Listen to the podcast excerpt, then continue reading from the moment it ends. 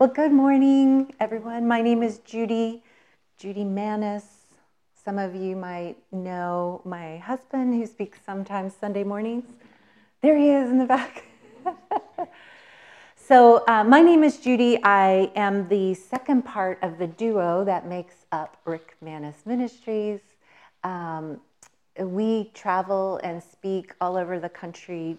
We're sharing the unconditional love of God, the goodness of God, the grace of God, all over the, the country. And it gives us a perspective of the church at large, which is really neat to see how grace and love is really infiltrating in a in in the way it does it's I, I think I always expected it to be like a sudden thing or but it's a it's a very gradual kind of learning and, and I love the topic of, of this class, the losing my religion. I'm going to start my timer.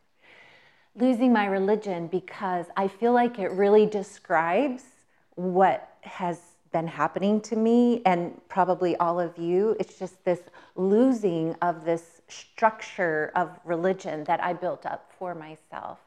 So I looked up the, the definition of religion, and there's many of them, but um, this one says it's a system of faith and belief in God or an institutional system of attitudes, beliefs, and practices. So, in my mind, that religion is sort of like a scaffolding, a, a, a, scaffolding that I built up either from things people told me or things that I heard. And I built it thinking that I wouldn't be okay without that structure. Like God wouldn't be pleased with me or I wouldn't be able to have a good life unless I was I was being held up by that structure. And what's happening in, and I'm calling it a beautiful destruction, is these scaffoldings are falling off. And instead of me falling down with the scaffolding, I see that I'm still there. I'm still living and more than living, I'm, I'm flowing and, and there's sort of a gracefulness about it, um, almost like you're flying. But I thought that scaffolding was what was holding me up, what was making me uh, okay. Hey, you guys, come on in. I'm just starting, I'm just starting. So um, when I heard that the topic was losing my religion, I was like, that so aptly describes really what's happening to me and, and to many of us. So I'm just going to get started. I'm going to give you a little background about myself. Um, I grew up in a religious home. I experienced a lot of trauma growing up. So I, that was uh, an influence on my life. And I was, in my younger years, very insecure. I was shy. I was awkward. I um, felt very socially awkward. I felt, um, because of the trauma I experienced, uh, huge shame. Uh, I felt like I was unlovable. Um, my, I think my parents loved me. I, I, really do. I think they, they did the best that they knew how, but for whatever reason, I did not feel loved. I did not receive love. It, and when I look back on my time, that time, it makes sense to me to live unloved is like hell. It's it's a torture. And I I felt that. And my my view of God, my view of God was that he was the white bearded man on the throne and he was very um, particular I think I thought he did like some people. Like it seemed like some people were the special people that like got the favor and the blessings and they were happy. And I was not one of them. And, and even at times I felt like God hated me, like he um, was actively against me and enjoyed it. And I, it just um, really tainted my experience of life. And I remember I would look around, I'd see people laughing and enjoying, and I just thought, I don't get you. Like, I don't get how you're okay. Like, to me, living life was extremely painful. And I, um, yeah, I just really, um, I didn't like being alive. Let me say that. My, at 12 was my first suicide attempt, and I had multiple suicide attempts after that. And it was um, just a lostness. When I look back on that, that little girl, that 12 year old girl, you know, I just want to say to her, hold on. Hold on because you can't even imagine it, but life is going to get so good for you. Um, but there was no one there at the time to say that to me. So uh, as I grew up, I um, left home, I went to school, I went to a performing arts college. I felt like I had found my people. They were the outcasts and the weirdos and the homosexuals and like all the, the people. And I felt like these are my people. Like I can be myself and be accepted. Unfortunately, even though I felt accepted, it didn't fix the feelings inside of me. So I was going up, and then I would have really bad depression. I would feel suicidal. I would want to leave the world again. And in this period of time, I started using you know, anything, using drugs, alcohol, food, sex, whatever, to numb me out. So when I say I use drugs and alcohol, I was not a party girl. I was not a like, woohoo, let's I was by myself in my apartment um, drinking so I wouldn't feel like it was so I just could escape the feelings of, of life. And um, I was a thief. I stole thousands of dollars from people that I worked for. I was a liar, a practiced liar, and just, um, yeah, I just lived a very, and I would say, I guess you would call it licentious life. That ended me up in a psychiatric ward. So eventually, I was in a locked ward here in Orlando. I was working um, for Disney at the time, I was an entertainer for Disney. And I ended up uh, in a psychiatric ward and locked. My parents were in Pennsylvania. And so the doctor just told them, you know, she's, I had a psychotic break. That's what I had. And um, they told my parents, she's going to be in and out of institutions for the rest of her life. Like, this is going to be her life. And I don't know if it, I think it was God, even at that time, just inside me was this cry, like, no, this is not going to be my life. And, um, you know, they, they drug you. Um, when you're locked away I, it, there's something a human being isn't meant to be locked away. It was like when you have mental illness and someone locks you away, like that's the worst place for for a person. You know, it's just really tormenting. So um, it was a, a terrible experience. And while I was in there, I remember thinking, I'm telling people when I get out of here, I'm telling people what they do in here. But you know, I couldn't get out. I couldn't get out. Like my parents wouldn't my parents just believed the doctors, so they weren't coming to check me out. And unless someone checked me out, I would go, the doctor would come every Wednesday. I'd put on my best behavior. I feel good. I'm never going to try to kill myself again, I promise. And they would just be like, no, you're not ready to go out. You're, you're a danger to yourself or to other people. And I think, what am I doing wrong? You know, I can't get out.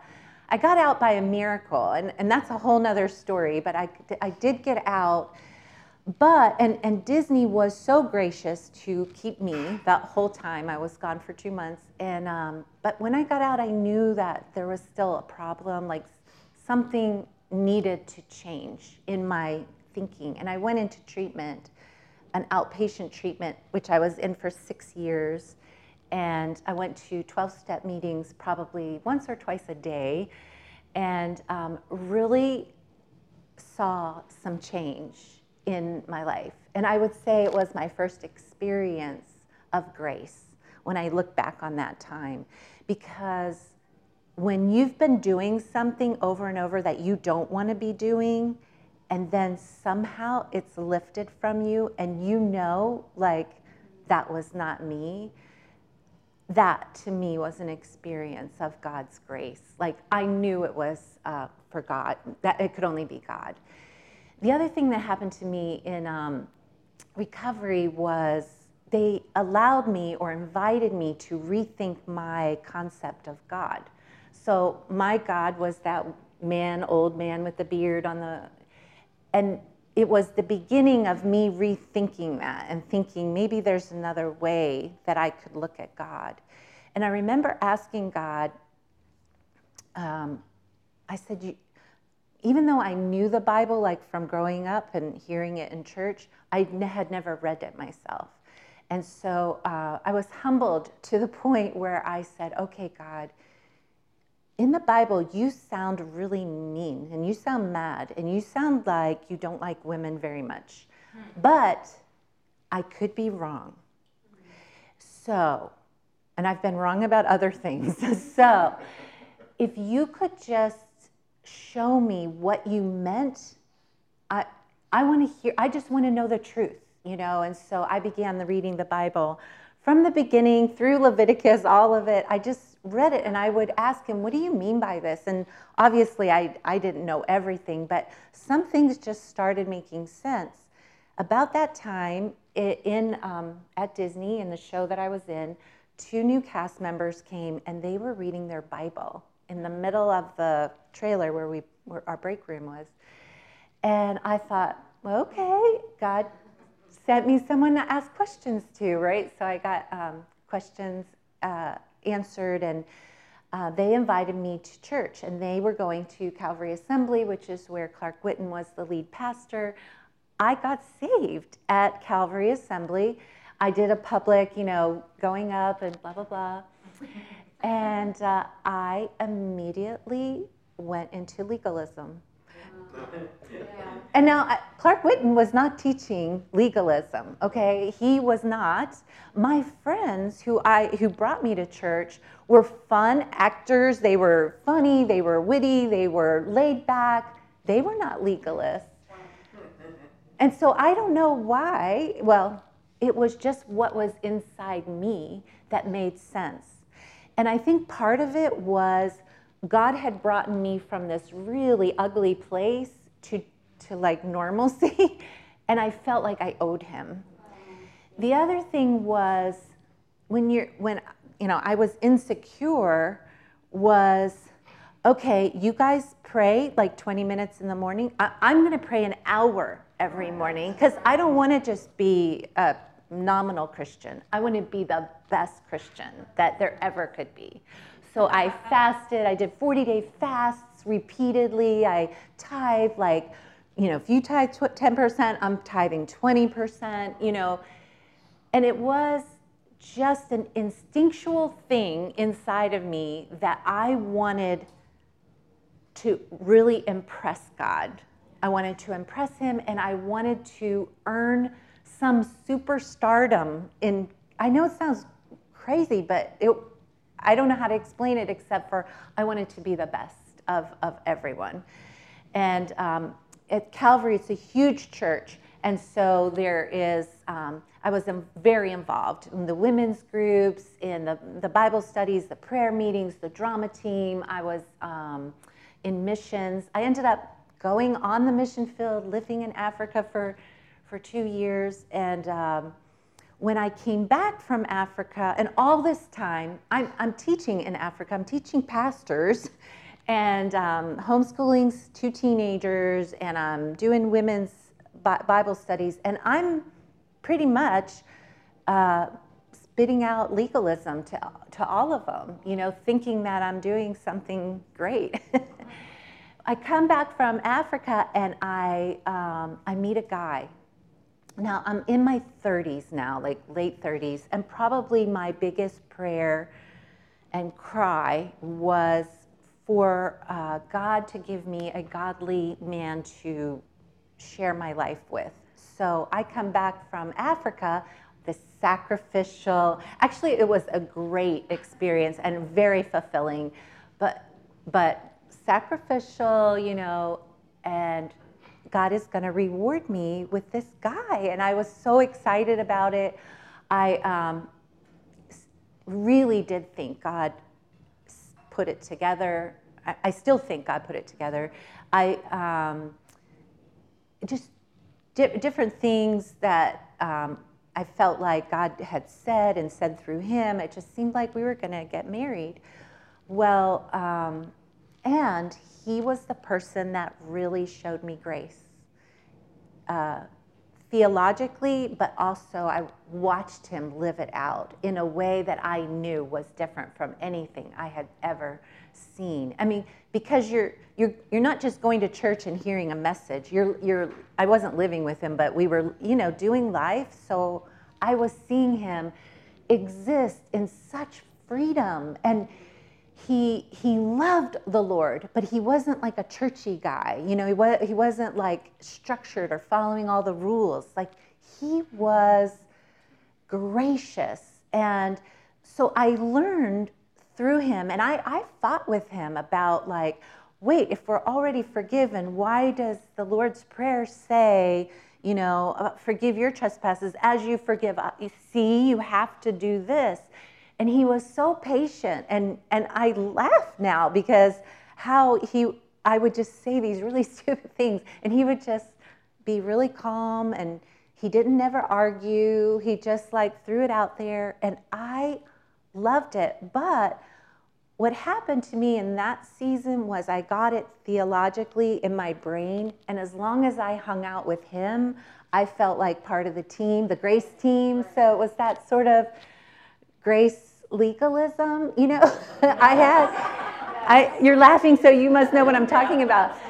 So I remember we went to, we were going to this church. Um, I, was living um, on the west side of Orlando, so we went to this church, and I remember leaving, and we're talking about the message, and I had that got him attitude, like, can you believe he said this was not gracious? Like that's not grace. And he said this, and it was almost like I got that pastor. I know more than he does.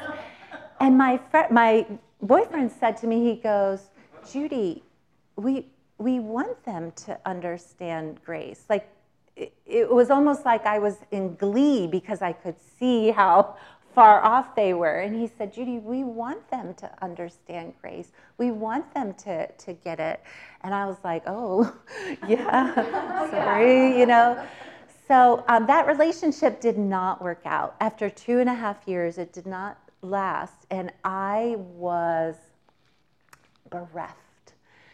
I was like, Lord, I thought that was you. Do I ever even hear you? Did I oh, totally miss everything? Like, what the heck was that? Two and a half years learning this gracious grace message, and this, it was like my world had been in color and it was now black and white and I'm by myself in my one bedroom apartment in the middle of um, Ocoee, Florida, no children. I'm 40 now, I'm in my 40s now, and it's like I went back into this dark cave and I did sink into a very deep depression.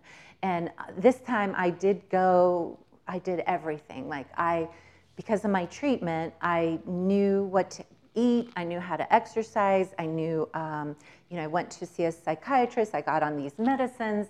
Um, for Christi- my Christianity, I knew that Christians don't get depressed. They shouldn't be depressed, right?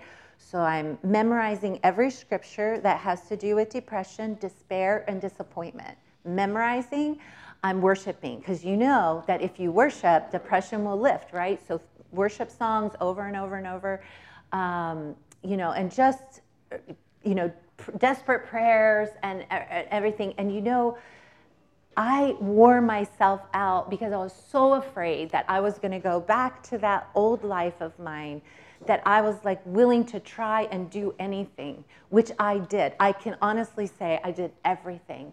And it wore me out, and the depression did not lift. And so I'm like, God, I don't get this. And I said, you know, whatever um, that guy had, the, the boyfriend that I had, whatever he had, I need that for me. Like, I need it in a way that works, not just up here, but I need it right now, right here for this situation. And I remember I heard the Lord say, uh, and oh, I was going to this church. So you, when you're depressed, you kind of think about yourself. And so I knew that part of getting out of depression is you, you help other people and, and be outside yourself. And so I'm in this church and they need like a children's worker, children's ministry worker. And I'm thinking, okay, I'm single, I'm by myself, I've got to get out of this depression. I'm volunteering. I'm going to volunteer. And so later that day, I was in my apartment and I heard the Lord say, He said, Judy, sit down. Sit down. And I was like, oh. And I felt like He was saying, I'm taking you off the court and putting you on the bench because you are no, not qualified to be helping anybody right now. That's kind of how I took it in my mind at that time. So it, it felt, it didn't feel good. It felt, I felt kind of sad. But I was like, Lord, if I sit down, like I'm just gonna be a couch potato. Like I'm just gonna sit and watch TV. And like to me, that was like the worst thing you could ever do. I'm just gonna watch TV and I'm just I'm just going to be nothing. Like I'm just going to be this woman in a, an apartment with no children and no family, and nobody's even going to know I'm alive. And you know that's what I thought was ahead for me, but it was actually the most beautiful, perfect time uh, with the Lord. And, and the Lord said, when I told him all that, the Lord said, Judy, I'll sit with you. Like, I'll sit with you. And I was like, really? And so I did. I watched TV. I watched TV and I like, here he, um, he's here on this couch with me and we're just watching TV. And honestly, in this time, in that time, I just wanted God to fix me. Like, I just wanted to be fixed. I, I didn't really get what was happening. But when I look back on in hindsight, He was hitting with me. And that was what was healing me. Like, that was what was leading to the depression leaving. But I didn't know that and I didn't trust that because my whole life I had been working, working, working, trying to like earn his his uh, approval and his love. So if I hadn't sat down, I would still be on that legalistic trail and just trying desperately, almost like flailing desperately, because that's all I knew. And so it was the most loving thing for him to say, sit down, it just sit down and trust me. And I don't know if you all have had this, but I know that Rick has had this too in his life. This moment where you're like, Are you sure, God, that if I give myself to your love and grace, like, are you sure? because if this doesn't work, I might just be going back to my old lifestyle. Um, and it was a risk for me to say, I'm putting all my eggs in this grace basket. And you know, during that time, um, this was before I was really aware of grace movements per se, like teachers and stuff.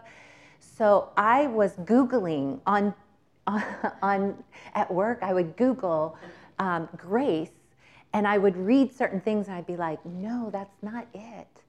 And then I would find other things and I'd be like, that, that that's it. And so it was like in that season where I was learning the sound of grace, like what what it sounds beautiful. It sounds like restful and it sounds life-giving and I could recognize it. Now, I couldn't really talk to you about it. I couldn't really I could do it in a head knowledge way, but not really how I knew it was to be shared. And so um, I started just reading things. And what I love about that time is it really was just me and the Lord. Like it, it really wasn't me at a church learning it or in a group. I, I was learning it from the Lord. And I was practicing it in different um, environments. So, what I was saying to the Lord is what this is, it's got to work when I'm hanging out with my liberal actor friends. It's got to ha- work when I'm with my legalistic, uh, you know, religious friends. It's got to work wherever I am, and and and I I honestly was this was like a two and a half year deal where I was like so depressed I could hardly even get up and take a shower. Some days I didn't even take a shower. So it was a it was a difficult time, but during that time I think the most important thing that I learned or one of the most important things I learned was that my feelings were following my thoughts. So, this feeling of depression and hopelessness was following the thoughts that I was having about myself that I was a failure at life, that I'd made these mistakes, that I seemed to have ruined every important relationship that I ever had in my life. I just train wrecked them all. I didn't mean to, but they would all get train wrecked. So I would be going over that and over that in my mind. And that was, of course, leading to a very dark depression. And, you know, I had taught the Bible, but I realized that I was not truly believing that God was good. Mm-hmm. And I wasn't believing that who He said I was was true. It was like my feelings were saying one thing and my head was saying, yeah, well, technically God loves you. He has to because he, you know, he's your, you know. But, but to really consider, no, wait a minute, wait a minute. The thought that I'm having right now, it's, it's a lie. And I get to choose that I'm not going to, no, I'm not going to believe that about myself. I'm going to believe that I'm a treasure to God and that he really, he really does like love me and like me and think I'm special. You know, I think my whole life I felt like I wanted to be special and nobody thought I was special. but I just said, I'm just going to believe you, Lord. I'm just going to believe that what you think about me is true. And, uh, you know, th- th- thoughts just started to like kind of um, to change. And the, the other part that I really had to learn, now I knew it theologically that the old covenant and the new covenant were very different things, but to really accept that all of my sins, including the one I just did five minutes ago, was taken care of on the cross. And all that beating myself up was so completely unnecessary and that I could sit knowing I just messed up and go, okay, God, I just messed up and that was pretty bad and you still love me. Yeah. And you took care of that already. Right. And you, you front loaded this thing so that I would be okay. And so I just started practicing what that, that the theology, I just started practicing it, you know, and I remember I was going to a Bible study at the time that wasn't a grace Bible study, but like they were wonderful people and there were a lot of good things said, but there were certain things that in my heart I would just be like, mm-mm, mm-mm. I'm not, I, am just not going to receive it. But I, I didn't want to argue with anyone. I didn't want to have a big debate. I, I don't think those are very helpful. And so I, um, I just said, um, all right, Lord, I don't get why they're not, they could get this, you know, why, why aren't they getting it? And I'm, you know, you're showing me these things. I said, but if you want me to say anything, I got nothing unless you want to say something and I'll just listen for you. And eventually the Lord would give me just like one sentence or like, hey, did you think about this? And I literally felt the atmosphere in that room change and they would love it. Every time i would say something they would be like oh that's so good. And then like five minutes later they would just say the old you know the regular you know mixture stuff. But i'd be like lord what's happening? Why are they they're definitely responding to you what you're saying but then they're going back to the i don't you know. And i don't think i have an answer for that just that different people see at different seasons or whatever but to me, the, the, the highlight of that period was um, I had like a 20 minute drive to and from work. And that was really the time where I was most um, inundated with thoughts. And when I would practice, like, no, I'm going with what you say, God, because, um, you know, I didn't have any distractions during that time. Well, one day I was driving to work, and all of a sudden, this song comes out of me. And it's not a song that I had ever um, heard before. It, it, was a song about Jesus. I think it was a song to Jesus, about Jesus. But it was this beautiful song just come right out of me. And I'm like, where did that, where did that come from? And you know, in that moment, I really believe that life, God's life, was swallowing up death.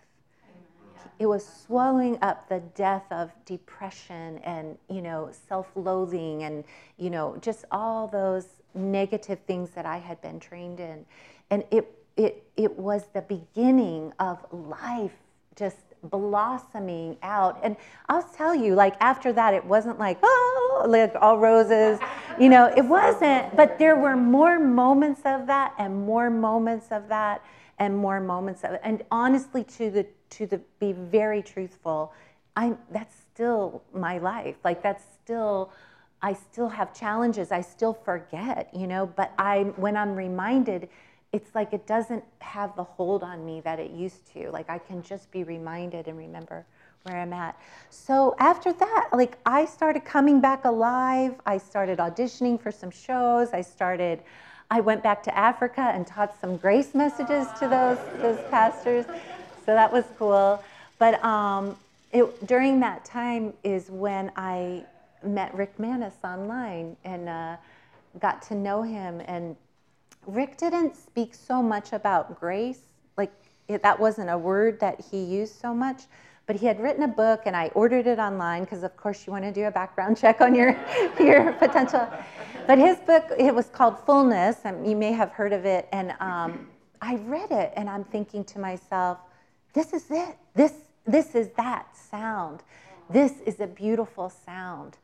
And so it was so interesting to get to know him because his perspectives were, were not the, you know, when you read certain um, authors, like you get the vocabulary of that author, and this author says it this way, and this author, and this was like a whole new um, paradigm of looking, and I was like, oh my gosh, he's so, he's so fascinating, he's so interesting, and um, you know, the truth be told, like we had a very short courtship. It was maybe four months, four months, and, and then we were married. But like that courtship was amazing because he said things to me that only Jesus would know meant something to me. And he treated me in a way that I think I had always wanted to be treated, that I was special and I got his full attention. And, you know, he, um, just was so gracious, opened my car door for me. I remember at work, this lady watched him. He, he would drive me to work. he would, we weren't living together. He would come and pick me up in the morning. He would drive me to work, drop me off. He would go home, then he would come back and bring me lunch, and then he would go home, and then he would come home and pick me up. But I remember this lady at work, and she said, You need to keep that man. like, this is not your typical man.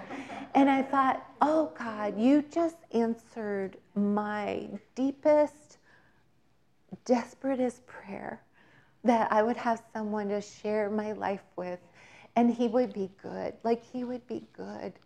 And um, I've learned so much just being married, learning how to like learn each other and how um, just how to bring grace into your marriage, into your friendship, into your trusting. And it's been a really, really rewarding and fulfilling thing for me. And, um, you know, the fact that we get to have adventures.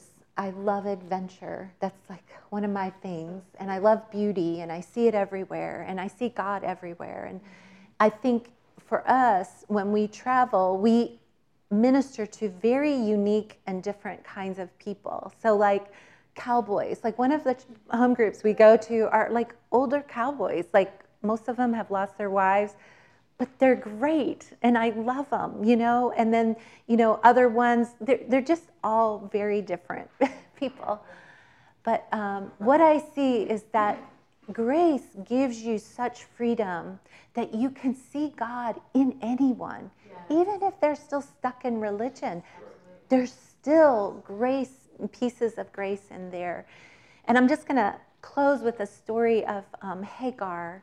I think you've probably heard this before, but you know when they, um, when her and her son were kicked out, and they went into the desert, and they're dying. They don't. They've lost all their water, and I feel like in that moment where God said, sit down, I had lost all my water, you know, and this was just the desert for me. And she thought it was over for her and her son.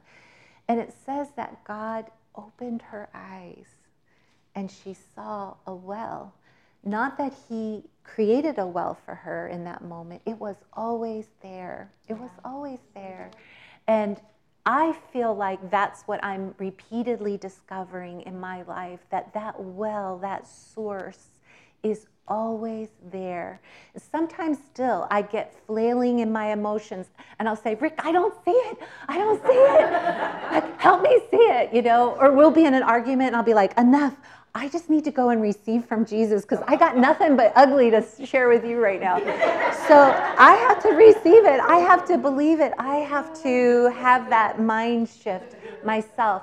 But the good news is that I have it. Like I have something to go to, you know, have something to um, draw from. So, so that that is, you know, thank you for allowing me to be vulnerable with you and to share like a little bit of who uh, I am and what God has done. I think we've all had our own unique journeys, which are beautiful, and um, I definitely think mine is unique. It's mine. It's my story, and it's it is beautiful in, in many ways. So um, I'll just pray for us, and if anyone has any comments or questions, feel free. But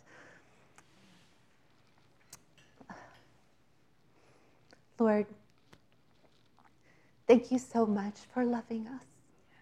It's life. It's life in a desert in so many ways. Your love is like life. And I'm so thankful to you that you took you had patience, that you took your time with me, that you ministered repeatedly to me until I could receive. And you continue to do that. And I pray for each of us in this room and anyone listening, um, just that you would open our eyes even more to see what only you can show us that source of living water um, that quenches our, our thirst and our flailing about trying to figure out life. Thank you, Lord, for your grace, for your unconditional love for everything good that you put into our lives. We just are ever thankful to you. We're ever grateful to you. You are it. you are ours. So thank you. And just pray this in your precious Son, Jesus' name. Amen. Amen. Amen. Thank you.